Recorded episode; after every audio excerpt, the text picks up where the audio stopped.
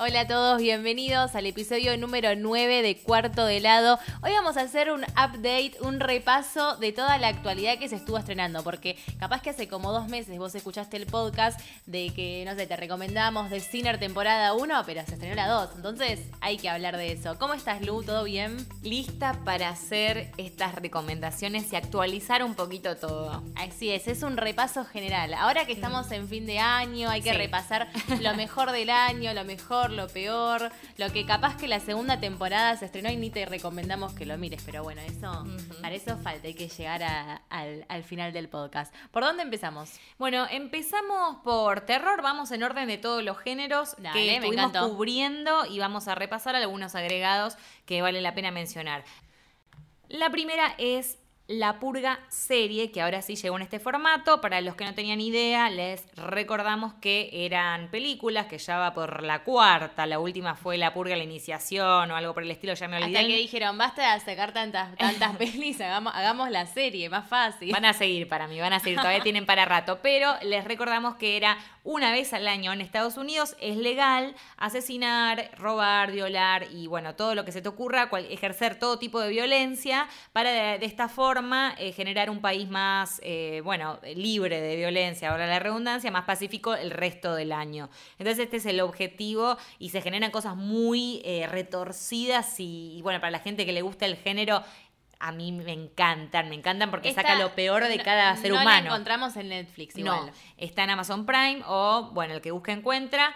Eh, así que la recomendamos, si bien no aporta nada nuevo, no es una gran serie para nada, sí tiene este gustito de reiterar esta cosa de, ¿no? ¿Qué harías vos si pudieras eh, matar una vez al año? Y, más que nada, si te gustaron las pelis, la serie va a venir súper. Ofrece exactamente lo mismo. Lo que tiene para destacar es que se desarrollan mejor los personajes. Después seguimos con The Strangers Pray at Night. Se estrenó hace muy poquito también en Amazon Prime, así que si tenés esta plataforma la podés encontrar ahí. Yo la pongo en Huye. Eh, esta es una, una, no una secuela, una un reboot, ya no sé ni qué vendría a ser, pero... Claramente no le gustó, ni sabe, ni sabe qué, palabra ponerle. Es una nueva versión de la de, la de Liv Tyler, que es del 2008, eh, hace, salió ahora, bueno, este año, es del 2018 esta, y sigue a una familia que pasa la noche en un predio de motorhomes, como si fueran un hotel, pero bueno, en realidad vos parás ahí la noche, es eh, como un pueblo lleno de neblina que vos decís, ¿quién, quién querría pasar la noche acá? Bueno, nadie. Esta familia se ve que eh, decide viajar de noche, parar en ese lugar y obviamente los están esperando esos extraños que también habían atacado a la actriz en el 2008 que estaba con su pareja. Ahora, bueno, como decíamos, eh, mamá, papá, hijo, hija, ellos son adolescentes y em, bueno, nada, es lo que ya sabemos, ¿no? Lo único que tenés que saber de esta película es que vas a ver eso, ¿no? Una serie de extraños que sin ningún motivo van a empezar a aniquilar de formas bastante originales, entre comillas, porque tampoco son tan originales,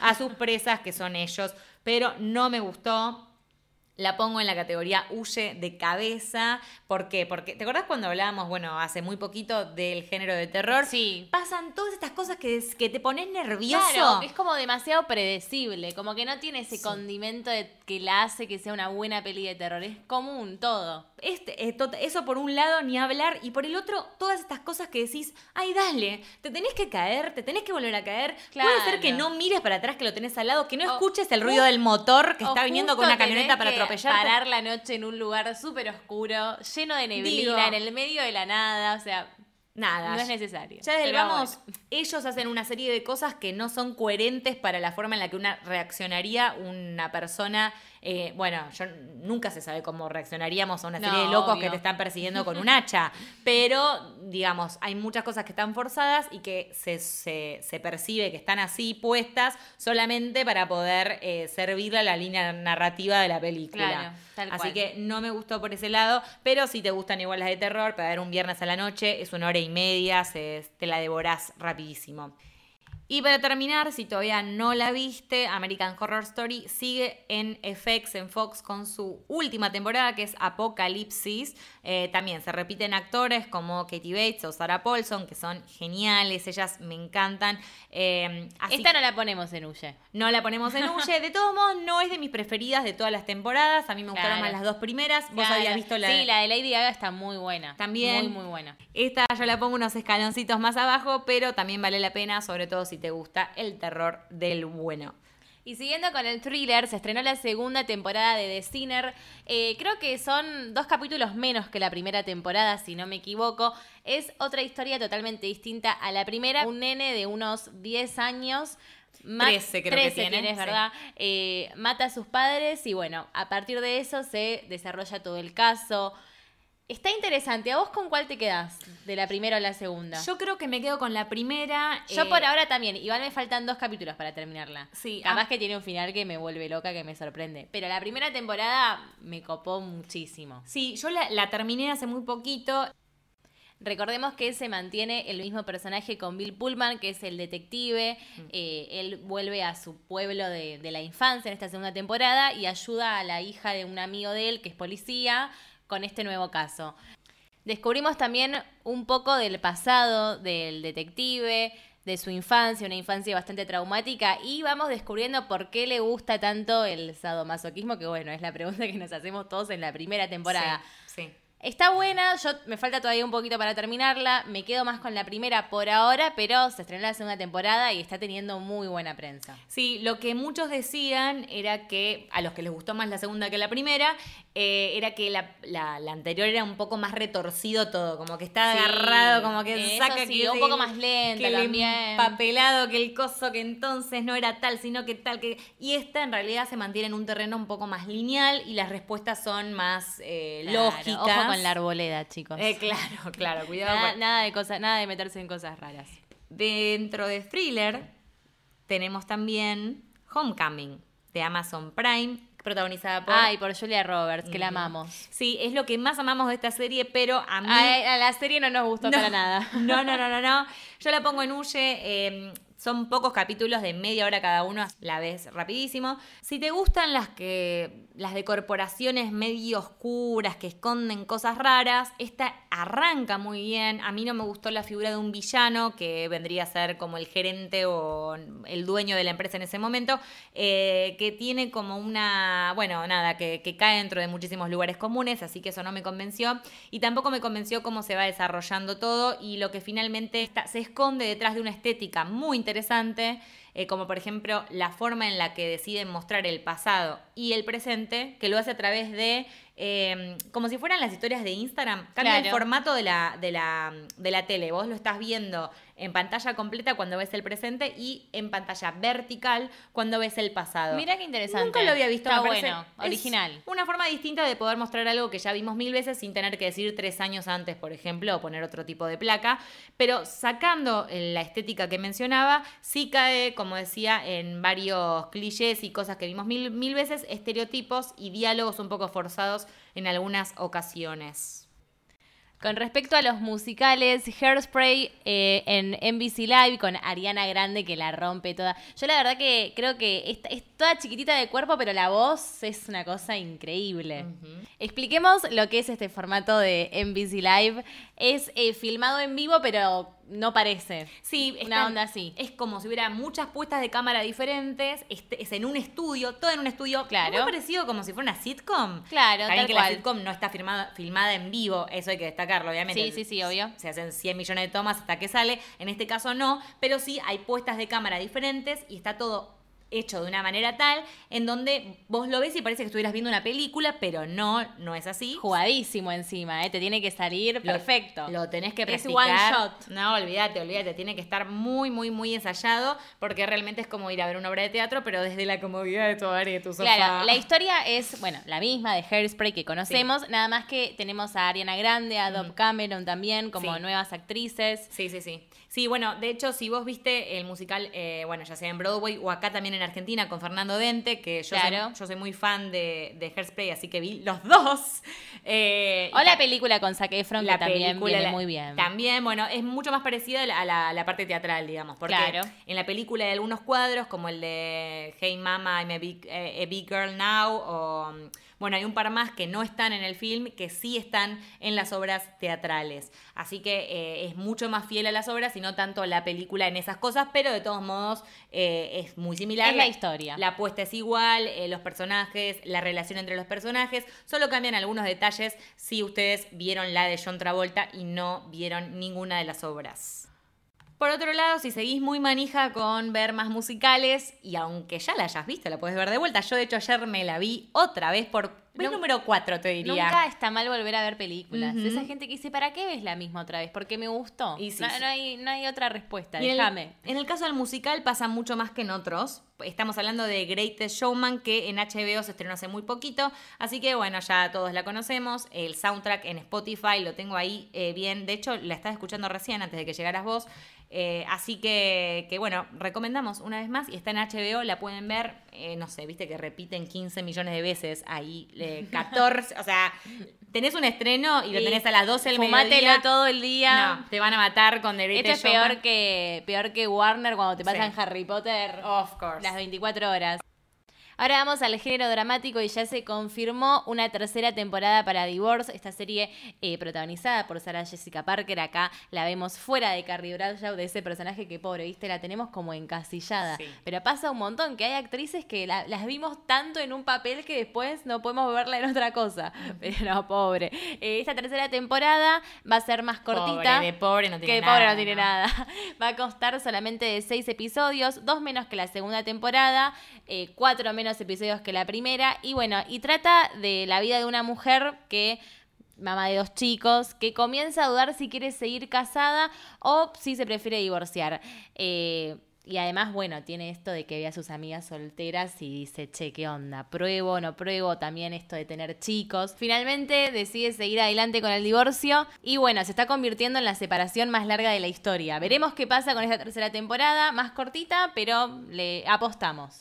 Bueno, siguiendo con estrenos de HBO, no de Netflix, Succession, eh, también el año que viene vuelve con una segunda temporada. Eh, una familia, a mí las- los dramas familiares me encantan. Yo estoy a full todavía con Is Us, que no la terminé, pero vengo un poco atrasada. Pero en este caso, o The Affair también. También. Eh, en este caso, Succession gira en torno a una familia muy poderosa.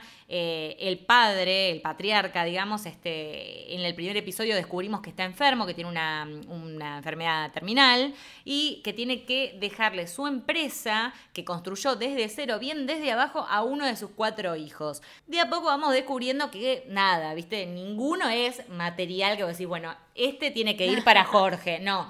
Todos medio, uno medio cocainómano, que salió de, de ahí, ahora estaba, es el que está más cerca, digamos, de la empresa familiar, que Claro. está tratando de tomar las riendas, pero el padre mm, tiene sentimientos encontrados. Después tenés a la, a la hija, la única hija de, de, de- todo esto, que eh, se dedicó más a la política y se trató de alejar un poco de los, lo- los affairs familiares. Y por el otro tenés a otro que se metió en el campo y tiene campos y está con, administrando toda la parte. Entonces, bueno. Es medio difícil. Ah, y bueno, al final tenemos uno que es el hermano de Macaulay Culkin, eh, by the way, nuestro Mi Pobre Angelito, bueno, todos lo conocemos, que también está en cualquiera, un chico joven que no quiere saber nada con nada, estos típicos que tienen plata y que hacen lo que quieren, eh, lo que se les ocurra, lo que se les pasa por la cabeza, lo concretan. Así que de alguna forma vamos a ir viendo en esta lucha de poderes, mucho ego, quién va a eh, ser el sucesor de esta familia tan poderosa. Por otro lado, Outlander, la historia que todos conocemos, esa historia de amor entre Jamie y Claire, eh, viajes en el tiempo, melodrama, romance, fuego, mucho fuego, vuelve eh, en diciembre la tercera temporada, así que vamos a ver en qué quedó y cómo sigue el amor entre estos dos personajes que tienen muchísima química, hacía mucho que no veía tanta química entre dos actores y dos eh, protagonistas. Y la encontrás, aunque no es original de la plataforma, está en Netflix. Eso es un golazo, siempre suma. y vámonos para España ahora porque Elite es una serie que se estrenó en octubre, el mes pasado. Es un poco la onda de la casa de papel, esto que es un drama adolescente que genera mucha empatía con los más jóvenes, sobre todo con nosotras también, igual, obvio, porque lo somos. Elite eh, cuenta la historia de un colegio muy prestigioso donde van los hijos de los grandes empresarios. Hay tres chicos de clase baja, como eh, su escuela pública se, se derrumbó, digamos, caen en esta escuela y bueno, son chicos de clase baja que están en una escuela con chicos más adinerados. Para los fanáticos, los tranquilizos, ya se confirmó que va a haber una segunda temporada que se estaría estrenando a principios de 2019. Todavía no se comenzó a filmar, pero bueno, ya hay adelantos de que va a haber una segunda temporada. La serie está buena, es para devorártela en dos o tres días. El, el drama no es tampoco muy muy profundo. Es más un drama adolescente. Está atravesado por un asesinato que ocurre en el primer episodio. Exacto. Y también tenemos que descubrir de a poco quién fue la persona que murió y quién fue el que la mató. Y constantemente, mientras estás viendo la serie, te van llevando a ese momento del, asesinato, digamos, entonces vas viendo, descubriendo quién fue. Está buena, la verdad, es para así, devorártela en dos días. Siguiendo con eh, drama, Wanderlust está en Netflix, la protagoniza Tony Collette. Es de esas que quizás estás haciendo zapping en Netflix y medio que decís, la pongo, no la pongo, la dejo, no la dejo, no estás seguro, pero vale la pena, así que eh, dale una oportunidad. Es una pareja, eh, dijimos que una de ellas es Tony Colette, que eh, está en sus 40, mediana edad y no, no tiene sexo, tiene temas en la intimidad, digamos, están así estancados, aburridos viendo una especie de vacío existencial por un lado. Eh, finalmente deciden, eh, no de un día para otro, sino es algo que, digamos, lo vamos transitando, es un proceso, tener una relación abierta y poder tener cada uno relaciones sexuales con quien deseen. Para ver cómo funciona esto, ambos tienen un hijo, así que vamos a ir viendo cómo se desarrollan los episodios a partir de esta decisión que toman. También ya contamos con la segunda temporada de Atypical, recordamos la historia de un adolescente autista que decide eh, tener novia. También el hecho de enfrentar a la familia. A mí siempre lo que me gustó mucho de esta serie, que no era que todo el tiempo se concentraba en el autismo del personaje principal, sino que también cómo la familia lo vive, cómo lo vive la hermana, cómo lo vive la mamá, cómo lo vive el papá, que eso es lo que está bueno. Y también descubrir los problemas que tienen ellos, porque no solo el problema es del chico que obviamente sufre esta enfermedad, sino también la familia cómo lo lleva a cargo. En la segunda temporada, eh, bueno, él está más frustrado que por encontrar novia porque no encuentra un terapeuta de confianza. También tenemos la hermana que conoce a alguien que se enamora. Sigue cumpliendo con la misma premisa que la primera temporada, así que le damos eh, punto pulgar. arriba, punto verde iba a decir que punto es punto verde. Bueno, está bien. Punto verde. Punto verde. Vamos. Para esto. Y vamos a dar un giro y eh, llegamos a documentales. La que voy a recomendar yo es Nixon and the Man in Black, eh, que tiene que ver con la relación y el encuentro entre el presidente Nixon en ese momento en Estados Unidos y The Man in Black, el hombre en negro, que vendría a ser Johnny Cash, el famoso cantante de música country. Y eh, bueno, se encuentran en la Casa Blanca. ¿Cómo es este encuentro? A través de material de archivo, entrevistas. Eh, aparece el hijo de Johnny, el hijo que tuvo con June Carter. Bueno, la hermana, o sea, un montón de, de entrevistados de primera línea sería, o de, contacto directo con eh, las personas de las que trata el documental, que son estas dos. Así que tenemos por un lado la pata de eh, Johnny Cash y por el otro la pata de Nixon y vamos a descubrir qué pasó este día, que es una historia un poco conocida para nosotros, sobre todo para nuestra cultura y para nuestro país. Así que la duración es una hora, así que mientras estás cenando, por ejemplo, lo podés poner. Antes de dormir. Y aprendes algo nuevo. Me gustó mucho cómo está llevado, súper ágil, dinámico y a mí la figura de Johnny Cash me parece eh, muy atrapante eh, y atractiva. Cuando hicimos el podcast de aborto, este no quedó colgado, este documental, porque bueno, se estrenó después, si no, obviamente lo hubiésemos puesto. Es el caso Roe, el aborto en los Estados Unidos, que eh, recorre los 50 años desde que la Corte Suprema de Justicia de Estados Unidos legalizó la interrupción voluntaria del embarazo hasta la actualidad. Obviamente que eh, además de contar con entrevistas y con em, imágenes originales desde ese momento, desde que se presentó, digamos, el proyecto de ley al Congreso. Vemos también el machismo que se sufre en la sociedad, vemos también todo lo que tuvieron que luchar las mujeres para poder llegar a que se legalice el aborto. También eh, vemos, bueno, las barbaridades que decían diputados, senadores de Estados Unidos. Está desde el 13 de septiembre en la plataforma y muestra un recorrido de medio siglo sobre cómo el asunto del aborto fue desde un tema de salud hasta un tema ya de política. Así que es muy interesante para seguir incursionándose en esta temática del aborto que, bueno, obviamente acá en el país la tenemos muy presente todavía. Seguimos ahora con nuestro primer eh, género que fue comedia romántica. Sí, eh, que a la gente le encantó. A la gente le gustó. Y voy a mencionar a todos los chicos que me enamoré. ¿A, cuántos te enamoraste que vas a mencionar? un montón. Un montón. Eh, en este caso, Noah Centineo, que es como la nueva revelación de la. Sí, sí, igual no me lo comparen con Zac Efron, chicos. No sé, capaz que de la nueva generación. ¿Pero quién lo está comparando? El otro día, eh, E! Online hizo como un. ¿A quién preferís? Noah Centineo, no. Zac Efron. Y yo dije, no, disculpa. No. Esas son palabras mayores. Por favor. Bueno, igual capaz para la nueva generación, un poco más chiquito. Sí, es un nombre, es un nombre que está saliendo mucho, que, que lo vemos bastante. Eh, de hecho, lo vimos en eh, la de Sierra Burgess, otra que también se estrenó poco tiempo después, que no me gustó para nada, no la voy a ni mencionar. En este caso, eh, a todos los chicos que me enamoré, cumple con todas las reglas de una buena Comedia romántica teen en este caso, no, digamos, el factor adolescente está, así que hay que meterse siempre en las cabezas de estos pibes que actúan como dos chicos de 16, 17 que están en la preparatoria. Exacto. Es eh, ligera, es dinámica, es muy entretenida y eh, me gusta mucho la química entre ellos dos que se genera a lo largo de la película. Y además tiene esta cosa que, eh, de, que a pesar de ser adolescente, digamos, no tenemos que, que dejar eso de lado, no actúan como dos pibes que decís, uy, no, otra vez, ahora le mintió y entonces por eso se separan. Igual, obviamente hay, algunos conflictos porque si no, no habría, no habría film, pero más allá de eso es refrescante, eh, natural a mí. Entretenida, onda el stand de los besos. Sí, mejor, mucho, mejor, muchísimo mejor en calidad y en contenido también. Eh, también el tono que se busca, la voz en off. Hay un trabajo que es superior a muchas otras que están en la plataforma.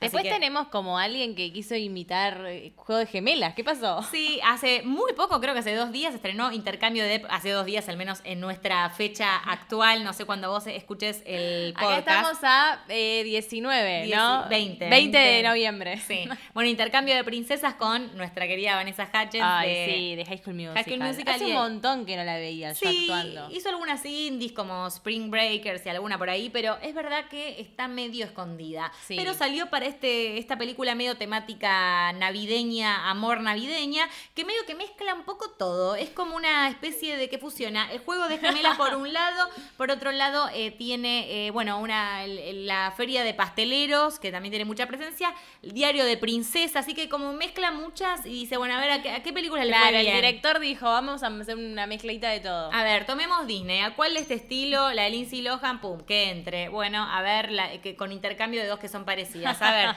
que también entra Diario de Princesas, porque claro, a quién no le gusta una princesa, que se enamore, que bla, bla, Bueno, así que la vimos 100 millones de veces, es muy boluda, es, eh, lo que más me causa gracia es que Vanessa Hudgens se encuentra con su con otra, con la, bueno, en este caso es la duquesa de Monte Carlo. Se encuentra con su clon y Claro. No pasa nada. es lo menos importante de todo. Yo, yo me llevo a encontrar a alguien igual a mí, me vuelvo loca. Bueno, en este caso Tengo miles de preguntas. Total. Ella es una eh, pastelera que se va a la feria de pasteleros en Monte Carlo bueno, llega ahí y se encuentra de casualidad con la duquesa de Monte Carlo, que como bien decimos, es idéntica a ella. Idéntica, como si vos te encontraras literal con una Delphi, Delphi Pero princesa. Pero Millonaria. lo que realmente es muy llamativo que esto pasa a quinto plano, solamente para decir, ah, ahora que sos parecida, ¿sabés qué podemos hacer? Intercambiemos roles, que yo quiero ser normal por un día. de lo típico. quiero, quiero, no tener las presiones de la princesa. Sí. Y empieza con eso. Pero vos decís, chicas, perdón, ¿podemos enfocar en que son iguales, digo, a ver, yo iría de ahí directo a hacer un estudio de sangre, ¿no? En hacer toda esa boludez que hacen. Así que bueno, por eso es una huevada, pero ya sabes lo que estás viendo cuando ves el afiche eh, típica de Navidad y demás. Eh, También es para pasar un buen rato. Para pasar un buen rato, pero esta es tonta, no como la anterior que eh, obviamente, bueno, no deja de ser una comedia team, pero a mí me gustó mucho. Por último, No soy un hombre fácil es, creo que más de comedia romántica, podría tener más de comedia. Es un hombre que típico machito que me creo mil, tengo a todas las minas a mi alrededor. Es francesa. francesa, ah. exactamente.